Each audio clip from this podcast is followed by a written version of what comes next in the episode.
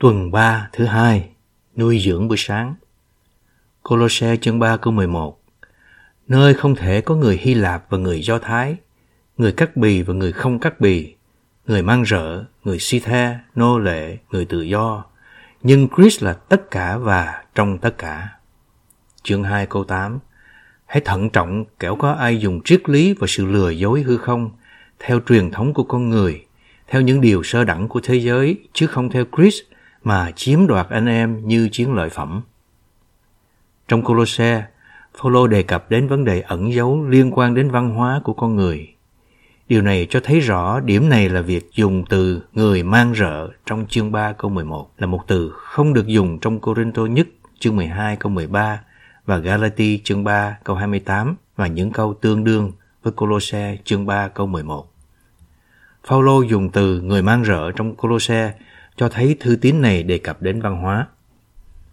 Căn nguyên sự rắc rối giữa vòng các tín đồ tại Colosse là văn hóa, văn hóa Do Thái và văn hóa Hy Lạp.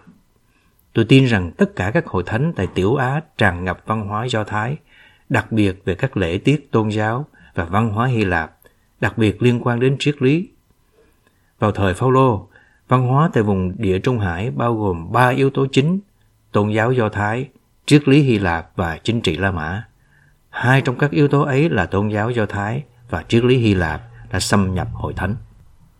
Giống như văn hóa đã cố tạo ra ảnh hưởng mạnh mẽ đến tín đồ tại Colosse, thì văn hóa ngày nay cũng ảnh hưởng mạnh mẽ đến chúng ta. Chúng ta đang ở dưới ảnh hưởng một cách vô thức của văn hóa mà chúng ta đã được sinh vào đó. Dường như các yếu tố của văn hóa và triết lý này là một phần của bản thể chúng ta. Trong nhiều nhóm cơ đốc, yếu tố chính trị của văn hóa cũng hiện diện. Phần đọc hôm nay Trong Colosse chương 2 câu 18, Phaolô nói Đừng để ai bởi phán xét rằng anh em không xứng đáng với giải thưởng của mình mà lừa gạt anh em bằng sự cố ý khiêm ti và thờ phượng thiên sứ. Họ cứ nắm giữ những điều mình đã thấy, lên mặt tự phụ bởi đặt tâm trí mình vào xác thịt. Ở đây Phaolô cảnh báo tín đồ đừng để bị lừa gạt qua việc cố ý khiêm ti hoặc điều được gọi là khiêm nhường. Ông không cảnh báo họ về sự buông tuồng thuộc xác thịt. Khiêm nhường là một trong những mỹ đức tốt đẹp nhất của con người. Nhiều sự dạy dỗ đạo đức đánh giá cao tính khiêm nhường. Theo khía cạnh nào đó, tính khiêm nhường thậm chí còn là mỹ đức mịn màng hơn tình yêu. Nhưng thậm chí sự khiêm nhường có thể được dùng để lừa gạt tín đồ khỏi việc vui hưởng Christ. Ngày nay, nguyên tắc cũng giống như vậy. Satan, kẻ xảo quyệt vẫn dùng đạo đức và tôn giáo để lừa gạt cơ đốc nhân khỏi việc vui hưởng Christ. Khi nói điều này, tôi không nói về người khác, chẳng hạn như những người trong công giáo, mà đặc biệt nói về chúng ta trong sự khôi phục của Chúa.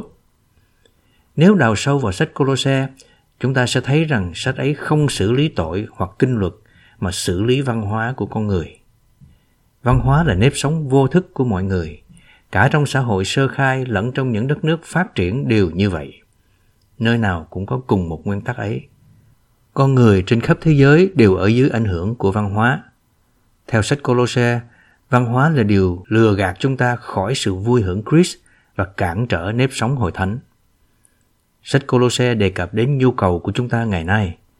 Chính yếu, chúng ta không bị phiền nhiễu bởi những điều tội lỗi như trong sách Corinto thứ nhất, cũng không phải bởi kinh luật như trong sách Galati.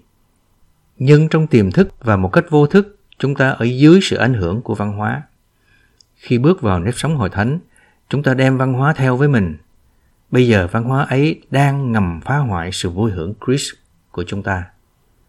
Văn hóa là phương pháp mang tính hệ thống mà chúng ta phát triển để tồn tại và duy trì sự tồn tại của mình.